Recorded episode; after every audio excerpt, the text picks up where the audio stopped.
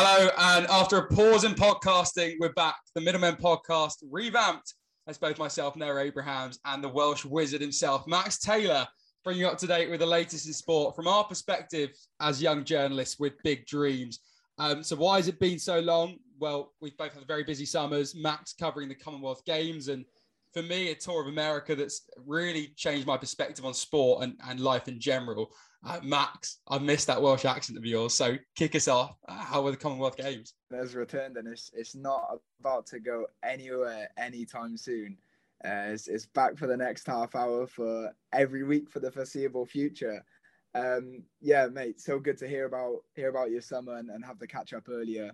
Um, you know, just doing bucket list bucket list stuff that is bucket list material uh, tour in America. But the Commonwealth Games for myself, uh, brilliant time literally bucket list stuff for me as well for in, in terms of a journalist perspective you know catching up with uh, a couple lads that I used to train with as well you know that have now become medalists in that competition and you know we were talking about just maturing and you know you kind of realize that at, at that point because last time I, I saw these two boys we were both you know we both had the same dreams we're both applying ourselves for it and over time mine has changed but I was still I still stuck with boxing just in a an academic um in an academic way, you know. So uh, it was quite it was like almost a full circle moment, just in a different way, you know. Like I didn't see these guys in the finals because I was competing. I saw them on the other side of the mix zone, but to still be involved and, and to still see them and to see the Croft twins succeed, uh, you know, highlight highlight of my time there. Um, I was a nervous wreck in the in the Tribune watching them fight, but um, Team Wales did fantastically it was a absolute honor to to report on them and report on uh, all the other nations there. That's not just in boxing as well. I covered a bit of a uh, bit of weightlifting and badminton in the in the early stages of the games. Um, bit of fun, you know. It's different. Obviously, I went there with the mindset that I just want to do this one sport, but it's always good to be uh, more than one dimensional, and and that's what I did with my sport coverage. So, so yeah, honestly, a, a very memorable time, mate. I'll remember it uh, until my dying days. I bet you will. I mean, I always find when you go to any stadia or tournament, when you know someone there, especially when you know someone competing or managing, if it's football, it makes it so much easier to go and to feel more comfortable as well. I feel like you feel more as a journalist comfortable around the athletes, obviously when you know them. Um, who are they? Who, who were the boxers? Who were they? Uh, so it's Ioan and Garan Croft, um, the Croft twins from Team Wales. Uh, they've had a hell of a year this year. Um, you know, a career defining one for them. They got signed up, uh, they got the call up to Team GB earlier this year. They went into the uh, European Championships, both uh, just just come shy of uh, gold there. I think it was, I think Ioan got silver and Garan got bronze, and then um, later, then at the Commonwealth Games, uh, Ioan landed a gold medal and uh, Garan got a bronze. So yeah, they fight in the what are their divisions now? Welterweight. Ioan's a welterweight, okay. and uh, Garan's a light middleweight. So they they are literally twins in, in every aspect, even their weight. But obviously, you know, they weren't they didn't want to come in each other's bracket time soon and have to uh, have to fight the other one for a medal. I think they they separated there, but um, the pair of them pair of them got medals, and um, that was just a, a summary of uh, the the Team Wales performance in the boxing. I think they got semi-finalists. I might correct that stat, but they had you know a, a record-breaking uh, performance in those games. So fair play to them. Um, absolute congratulations. Their the talent that is coming out of that pool right now is uh, is fantastic. So yeah, shout out to them. And uh, yeah, I, I know what you're saying about how how it kind of eases you, but to be honest, because I hadn't seen either of the lads in six years, right? Six long, a long, long time. Years.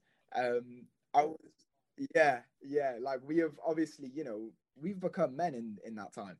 Yeah. Um. So I was actually more nervous than I was than I was reassured because I was like, I don't even think like because these are busy boys. Do you know what I mean? They've got yeah. a lot of people, a lot of journalists uh, through their careers. So I was like, they might not even remember me here. Like, I might, you know, I grew a goatee in that. But time. they did. Did, did they? Different. Yeah, straight away, straight away they said hi, Max. So I was like, See, okay, that's all my, that's all my apprehension over. he's that, he's that memorable that even six years later with a goatee, you don't forget. Max Taylor. Uh, but I know I know what it's like. I know what you mean when you go to a tournament and uh, there are people there who you who you just know and you just click with, and it really makes it so special. And yeah, you do meet incredible people at these these tournaments, uh, covering the boxing with you for Team GB. I remember just sitting next to journalists who I'd heard growing up, Mike Costello, uh, doing football commentary and, and, sitting next to Guy Mowbray in a press box or John Murray. And these are the guys you listen to and you grow up listening to or watching on TV. And all of a sudden you're working alongside them. I know you had the same with Buncey and a few others there. Who, who else did you meet? Who was the best person you met? Um, oh, best person. I think that's that is a tough one because uh, there was there was so much, so many ex pro boxers, um, and as you said, you mentioned you know really influential, um, big time journalists there, uh, especially in the boxing game. I, I had Buncey behind me. Um, Costello wasn't there, or, or, from what I seen, he wasn't there when I was there.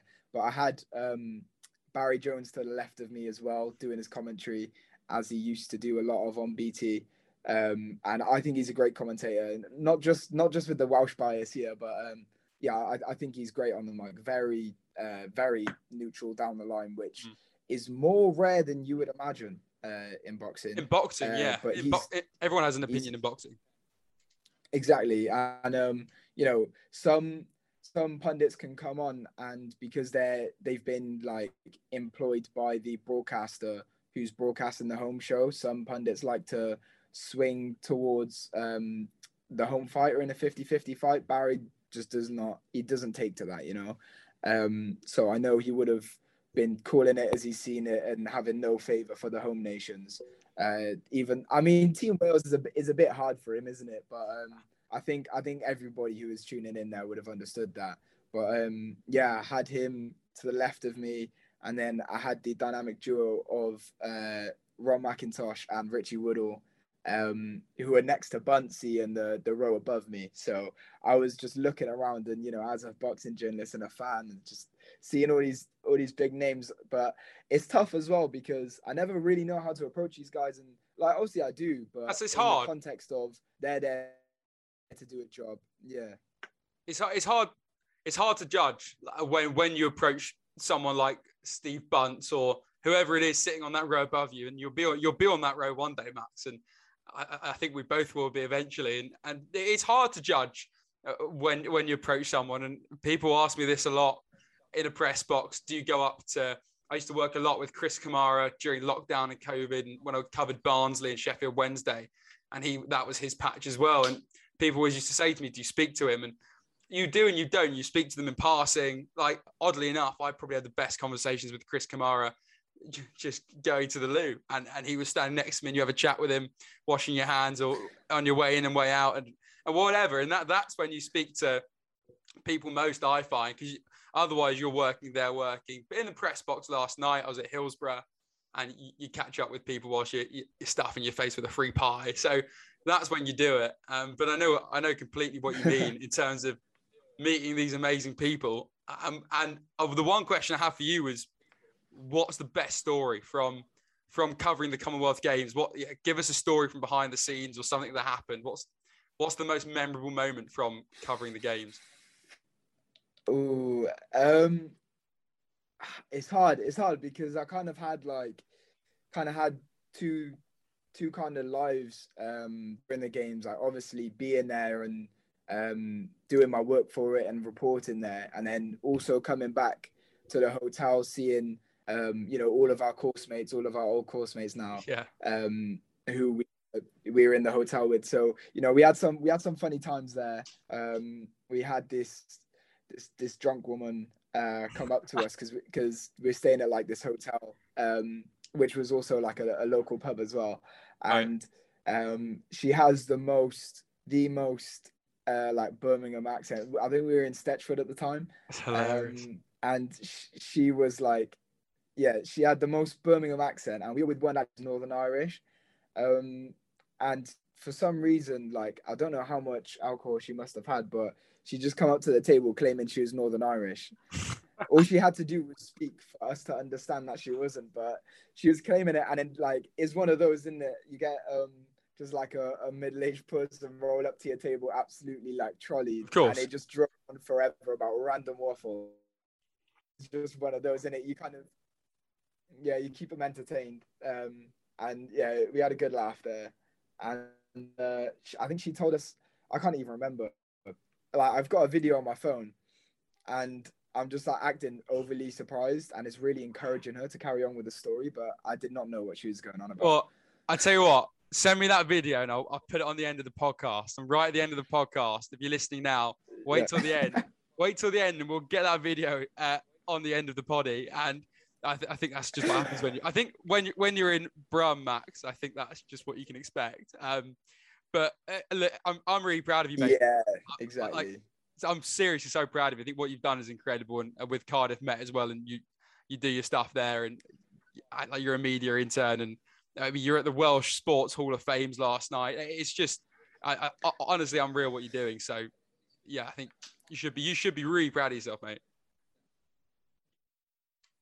Thank you, brother. Thank you. Um, you know, not to not to get all, all sloppy on our first episode back, but I I told I tell everybody this who I interact with when you know when we when we're talking about our podcast or just talking about uh, you in general is like I wouldn't be able to to maintain uh, this this ambition and, and what I do without you because you are have always just been a, a top tier influence for me, isn't it? Like with what you were doing from day one of meeting you, bro. Fully day one of meeting you. I just I just knew the energy, you know. You know, you know when someone has is like on on the same path as you and and has the same mindset as you and Yeah. wants that that same end goal. And then when when the personalities click as well, mate, it's just do you know what I mean? How can you not do a podcast with them? I love it. I love it. And we, I, I, love, I love our you podcast, and uh, words, massive, massive love for you. And when you when you're down in Boreham Wood, like this is this is what you're listening to here is, is a catch up as well. Like Max and I haven't caught up with each other properly in such a long time. So li- listen, if anyone fancies a pint down in Boreham Wood, come come join Max and I, and uh, we'll we'll get you on on the house. Uh, come Um, to the Wellington. the Wellington, that's our local, and Come we'll sort it out. But yeah, you're listening. You're listening to the next big thing in boxing here. Uh, and speaking of boxing, uh, let's get into it. And I think Canelo Alvarez is the only place to start. So we'll look back at the weekend before we look forward to, to next weekend. And Canelo dominated a, a very faded Gennady Golovkin, I think, to cap off the trilogy. Um, and that was that was the Guardian's headline. Canelo Alvarez dominates faded Gennady Golovkin to cap trilogy. Um, uh, is what they made their headline. And I think it's true. A unanimous points decision for Alvarez, who defended his WBC, WBA, WBO, and IBF titles at 168 pounds. And the world super mid- middleweight champion, a- comprehensive winner. Uh, Hints of Joshua Klitschko, I thought as well. You know, once great world champion uh, fighting a younger, more hungry warrior, 40 years old, when really, you, you know, people praised Joshua at the time, and there was always that elephant in the room. Well, yeah, but he's fighting Klitschko, who's just about to retire right at the end of his career, and it sort of felt similar. Um, I think from the first bell, uh, aside from I think it was rounds nine and ten when Alvarez had Canelo on the ropes, didn't he? At one point, um, aside aside from those couple of rounds when he got back into the fight, I heard Steve Bunce say it on the radio that Golovkin just just looked like he, he wanted each round to slip away, and he was unable to impose himself, um, especially in the first seven. So th- that was the fight. I think most could predict it. Uh, Canelo, like I said, dragged into it a, a little bit, but ultimately his power just saw him through. Um, before we talk about the scorecards, because I know you and I know you'll be desperate to touch on them. uh, What did you make of the fight in general, Max? And, and surely now, uh, my view is that uh, Golovkin needs to retire. Um, yeah, so I think I don't want to say predictable. I don't want to say the fight was predictable because it even defied my expectations in terms of every fight that I've seen Canelo have at super middleweight. He started off slowly. He's let the the other person kind of come in on the scorecards in the early rounds, and he stepped them up in the in the latter. You know, you see that from any any time he's campaigned heavier than middleweight. Uh, his his stoppages and his knockouts, if they haven't been points, and they've been round 11s, uh, round 12s. So I thought that we're going to see more of that and maybe a sharper start from Golovkin. And as you know, as the uh, older man with maybe not as much of, you know, we know how much of a beast Golovkin is. Yeah. But at 40 years old, he's not going to have much of as much of an engine as uh, Canelo does. So I thought he was going to kind of start off and, and start off more strong and and uh, kind of push his luck in the earlier rounds. But instead, yeah, I just think I don't know if he if he struggled adjusting. I'm really I'm really not sure what it was. You know, you you can't say that he was just trying to download. The, he's already been in there for a refresher. He he knew exactly what Canelo was going to bring, but it's just a matter of knowing that and actually being being able to, I want to say he's in a state, but you know, in the state that he is, in in his condition right is that now. just um, is that is that just natural? Is that just nature? I mean, age is cruel anyway, l- let alone in professional sport, and especially in boxing. You never lose, you never lose the skill and ability, but you you lose uh, the instinctive edge. You, you lose your reaction time, and I think that that's what age is, a bit in boxing especially. For the expectations I normally have as of a 40 year old boxer, Golovkin still exceeds that. Um, and you know, I'm gonna explain that later when we talk about his uh, potential retirement. Um, but I think, I think he he still looked sharp when he actually when he actually came along, um, and he actually you know stuck it to Canelo. But we saw in the earlier rounds that he was given away.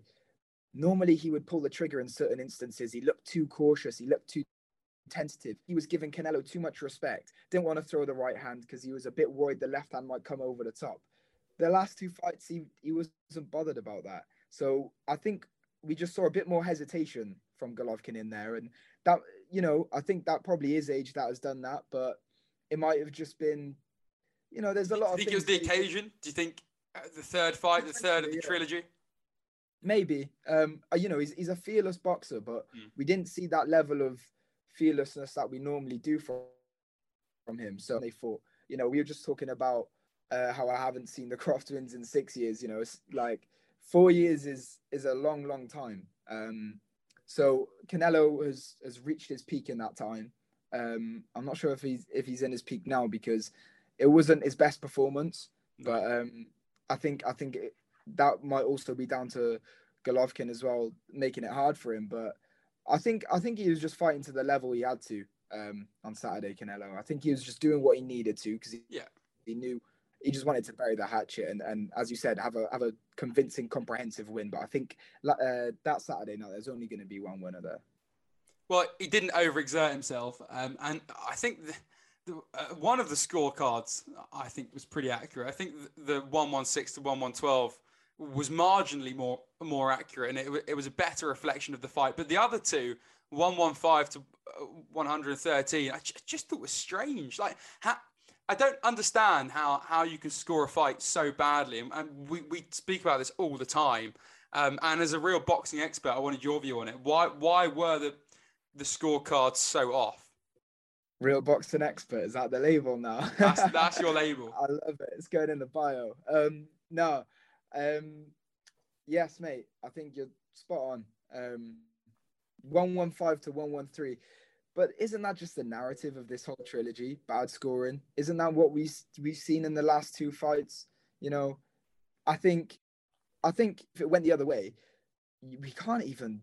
I mean, we can be mad because Golovkin was nowhere near winning that fight, but I mean, and to a lesser extent, that Canelo was in the first fight when he you know, with the draw.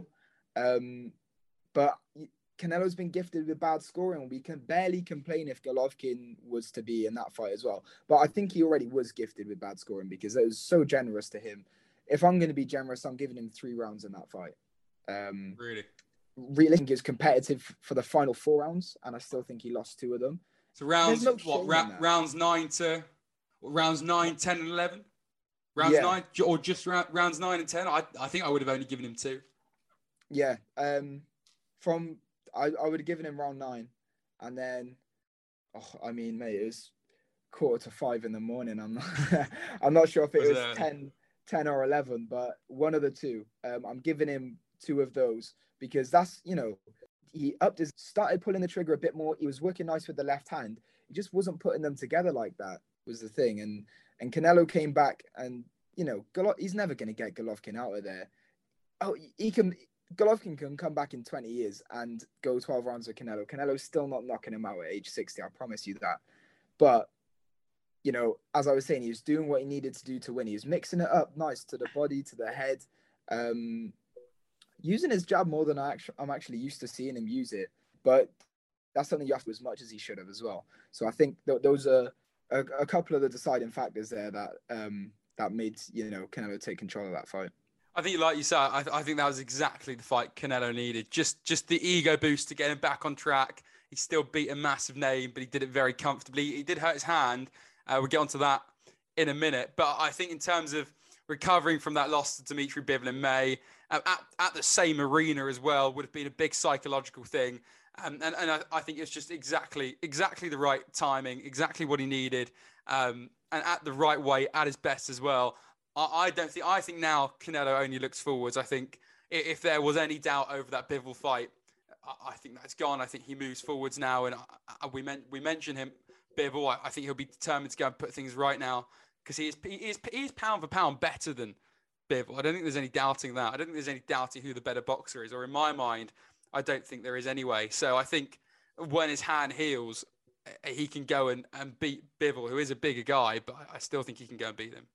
You, you think you think Canelo would have him in the rematch? Yeah, I think this is exactly what he needed. I think this is exactly what I think this is exactly the ego boost, exactly the the softening of the blow that he needed to go and to look. I know I know Bivol's bigger. I know it's a completely new, new challenge, and we'll talk about uh, Chris Eubank and Conor Benn uh, and, and the difference in, in weight classes and, and people's views on that uh, in a bit. But I genuinely think psychologically this was massive for Canelo, absolutely huge. All right, but physically, I can't I can't see him beating Bivol just for fight. But mate, that is as Troy Deeney says, the cojones to, to have that. Listen, you heard it. You heard it here first. That. You heard it on the Middlemen podcast. Canelo goes and Canelo now has what he needs. I think mentally, I, I think emotionally, to go and I've just dropped my phone to go and um to go and beat. That's the passion. The passion that is coming through right now. That the phone has dropped down the radiator somewhere. Like that's going to be a job later. Uh, I I genuinely think uh, that he goes and and wins that rematch. But that's that's a completely kind of different talking point. Um, I, I, think that the other sort of more relevant talking point to this fight before we move on to Joe Joyce versus Joseph Parker is his hand, and he, and he did injure himself. Yeah, um, I think. I mean, I don't think you can pinpoint one shot where it was. Um, kind of like uh, the Davis fight, one of Tank's last fight. I think it's is Isaac Cruz, wasn't it? Um, that he hurt his hand in as well. And I, I can't remember there being one specific punch where he would have done it. It might just be a, a culmination, uh, like with, with Canelo, because he, he was having the output um, when he needed to. You know, he was he was putting the punches on Golovkin, and that just that just shows how how uh, how made of steel Golovkin is. A eh? uh, that that Canelo is hurting himself with that, but it might have been a thing in in um, fight camp as well. I haven't heard. All I've heard is Canelo say that he, he needs surgery on it, right? So I don't know if or when it happened, if it's been a, a, a long lasting one. Um, but we'll see. Yeah, we'll, we'll see where he goes from here. Obviously, he needs a timeout. He needs to recover. He needs that surgery. Um, but I think I think for his career's sake, I think the, the best bet is to to stay at to stay at super middleweight. I don't know why he would give himself the problem of trying to rematch Bivol, but this is the thing, right? It's pride, isn't it? It's pride. I'm giving him. I'm talking about a safe. Exactly. I'm talking about a safe option for him right now, where he can go and beat super middleweights. But there, yeah. But but the greats, the greats don't do that. I, I, think that's where he's he's conscious of. I think I think he's getting to that point now in his career where, where he's conscious of how he wants to be remembered, uh, and I, I think I think that's why Joe Joyce is taking this fight with Parker because it's, it's a bigger and better fight, and I think I think he's a bit fed up of fighting uh, these no, I don't want to say lesser opponents, but in a lot of ways they are, and and perhaps that's that's the big thing with Canelo as well. He, he wants that challenge, and he he wants to go out at least at least having known that he, he tried to to fight the the bigger fighters. Maybe, maybe it's foolish as Chris Eubank Senior uh, thinks about Chris Eubank Jr. going to fight Benn and, and cutting weight for that. And again, we'll get onto that, but maybe maybe that's how he's thinking. I don't know. Yeah, no, what I was going to relate it to um, actually was one of the the fighters that you didn't mention there. Um, I think just like Joshua with his rematch, I think he's realized that he's got the biggest challenge, the hardest challenge. He's been given a puzzle that he can't figure out. So as a elite, you know, these boxing guys are wired differently. We need to remember this. They're not like a, a certain breed of them will not. They will take the hardest fights and the one that they're most likely going to lose just to prove a point to themselves. And you can only commend that. That's that's the only thing you can like you know how you can't criticize that can you people are going to say okay he's he's ducking whoever at super middleweight. I think that's just absolute nonsense. I think he beats David Benavidez, beats Charlo, anyone who wants him at 168, apart from the light heavyweights, he smokes. I, I just think I see it on Twitter all the time, drives me insane. But um, at, at light heavyweight, I think Bivol was too much for him, but it'll be an interesting rematch. You know, he's he's found his form again, uh, and and he'll go on here and we'll, we'll see what happens. Um, I don't, I just didn't see enough from him in the first fight to tell me that you know he's he's going to do something different in this Bivol fight. He needed adjustments, and if he can adjust, then that's his that's his path to victory. Um, you know, as as we are talking about pride, about maybe a bit of ego, maybe his ego midway through the fight might not let him adjust. So we'll see how it goes. But um, yeah, no, definitely, as you mentioned, Joyce and Parker there. Uh, I think I think that is exactly what uh, Joe Joyce needed. Uh, he's he's been garnering names. Do you know what I mean? Daniel Dubois, yeah. um, Carlos Takam to a lesser extent, but put on a good performance in that fight. Christian Hammer. I think he is just taking the step ups when they're coming. Yeah, exactly. And he, but he needs he needs these top names thick and fast because the guys the guy's in his thirties. You know, he's out no early thirties as well. Um, yeah. I'm pretty sure he's like in his mid to late thirties. So he's he's in a mandatory position right now, and he needs to he needs to hurry it up if he, if he wants a title shot in his career. Well, that's it, and uh, it's a perfect segue on onto this fight on Saturday night with Joe Joyce and uh, Joseph Parker, who who lost to Anthony Joshua, by the way, didn't he, at, at the Principality in your stomping grounds, Max, in 2018. Um, and uh, I, I, love Joe Joyce. I'm a massive, massive Joe Joyce fan. Um, I, he's not like Parker, where he, he, comes in with entourages of Tyson Fury and, and a huge, huge team. You know, Joe Joyce will, will come with a backpack and a pair of boxing gloves, and, and that's all he'll bring. That's the kind of jo- guy Joyce is. He's got a degree in art or, or, something along those lines, and I also think he's got the strongest, the, the toughest, and the best chin in British boxing. I think he's got a better chin than Tyson Fury, which is another big-ish claim, I suppose. But he's such an intelligent boxer as well uh, both inside the ring and outside the ring. And it baffles me how he's gone this far without having had any kind of world title fight. But like you said, whoever trumps in Manchester uh, will be the mandatory challenger to Alexander Usyk. And Joyce has a rematch clause, so there's that to think about as well. How do you think the fight's going to play out? Do you think Parker being trained by the best of our generation is a factor? Do you, do you think him being there in Morecambe with Tyson Fury the last 18 months plays a part? How do you think this fight's going to go down? Because it's it's also not really a home fight because of the support uh, that Joseph Parker will have, having been in Manchester or, or around the area for so long. Yeah, yeah. I think uh, I I'm not sure if it if it is going to be as 50-50 as the name suggests on paper, because especially with heavyweight fighting, it's physical. It's very physical, and I don't want to sound like I'm undermining or hating on Parker here. I think he's an excellent boxer. Um, but I just think that I don't know if the years have run away from him because I, I presume that he's actually younger than Joyce. But I th- just think when I'm when you're looking at form and momentum right now, I think everything's pointing to Joyce. The as you mentioned, the camp, the, the training, the preparation um, from Parker with with Fury that can only do him good, right? Like how how are you gonna not develop in you know with with Sugar Hill Steward and, and Tyson Fury in your corner? Of course, you you're gonna just just get better at your game, but I think this is heavyweight boxing. It's big punch boxing. Parker's more of a, a cumulative boxer, and they've been they've been good, you know, volume punches in heavyweight boxing. But I don't think that's that style is what's going to.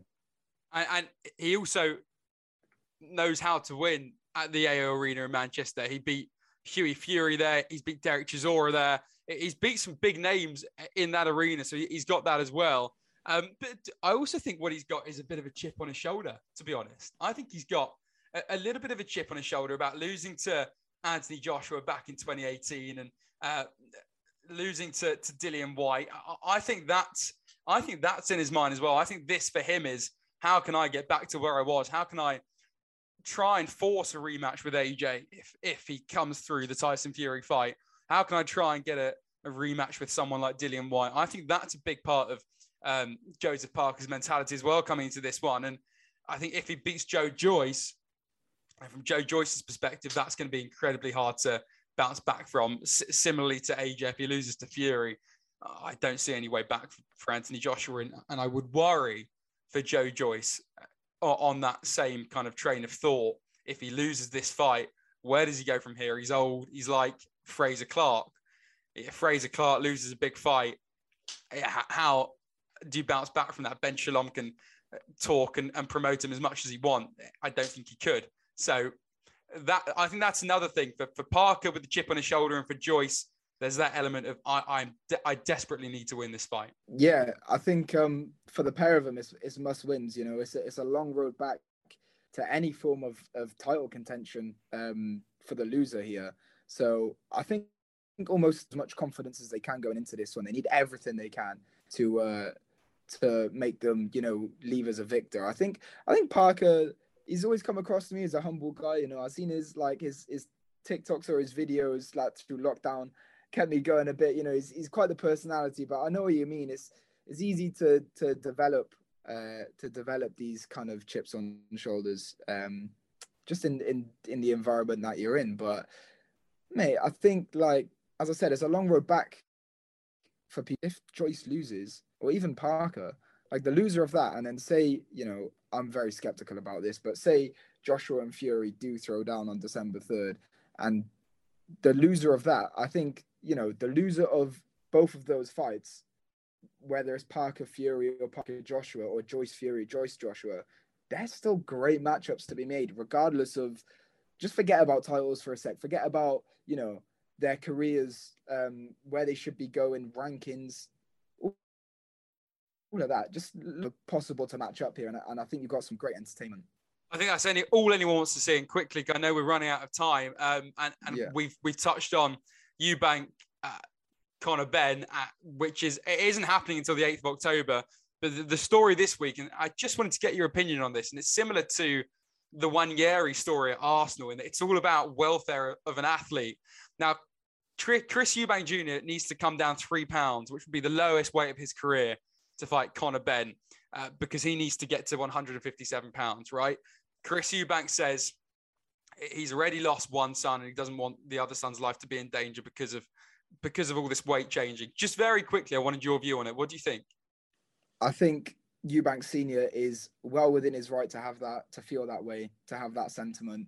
You know, we can't just ignore how he's feeling about this. You know, this is a father who's lost a son and doesn't want to see his other one hurt again. That's, you know, I can't even imagine of being in that headspace. I would be so worried. I so he's well within his right to feel that way. What he's not within his right to do is try and cancel this card and try and stop this fight from happening. Um, because as as the Sauerland said, I think it was Carla said, you know, we have a contract with Eubank Junior. We don't have a contract with Senior. Like we can understand his concern. That's okay. You know, be concerned as as a parent. Even tr- even try and pull him out if that's what you want to do. But I would also respect your son's decision um, and, and respect the contract and respect the business side of boxing um, balance to have. But I think you know we really need to try and empathise with uh, Eubank Senior here and notice that you know he's going to be very concerned for his boy. But listen, I think I don't know who is really getting the tail end of you know the short end of the stick with the weight situation. It was always going to be a hard one to to make because you know they've both of them have fought at 20 pounds apart at one stage in their career. You know, uh, Eubank Jr. fighting at, at super middleweight, uh, you know, that's 21 pounds heavier than Welter. Um, Eubank Jr. is doing all this art of deception stuff with his KFC buckets. And the birthday um, cake. Yeah, exactly. We'll, we'll see what happens. They're both professionals at the end of the day. I think they'll both make weight. We'll just see on the night who's been affected more from it. the face off with uh, Adi Oladipo as well is fantastic, and you should go and watch that. And we again yeah. speaking about people growing, we saw him back when we were working for GB at the Olympic qualifiers, and how far he's come is just incredible yeah, and, and very well to watch his journey. Amazing, really inspirational, and back to. Sure. I touched on one area at Arsenal, and we've only got a couple of minutes left. But I just wanted to say, I think Arteta got it spot on with the 15-year-old playing the other night. I know there's been a lot, a lot of controversy surrounding it. I think if he's ready, then play him in any sport. If you're ready, there have been tennis champions that have played and won at 15. Look at Emma Raducanu. I know she's a bit older. Jude Bellingham was 16 when he got his chance. If you're ready, then play. Uh, so we'll end it on that. Thank you very, very much for listening to the Middlemen podcast. And, and thank you for having us back. It's brilliant to be back. And I've loved catching up with you, Max. So all the best, everyone, and we'll be back with you very soon. Yeah, back with you sooner than uh, than we than we have been. You know, no no monthly breaks from here on out. We're looking to see this year out with a, a lot of consistency, and it's it's been um, you know not a weight off my shoulders, but whatever you want to call it, uh, to be back talking sport, my main man. So thank you uh, for listening in, for tuning in, guys. We we appreciate uh, your consumption of our content every time. So uh, yeah, we'll, we'll be back. There'll be more of us uh, for you to listen to for the rest of this year. So thank you very much.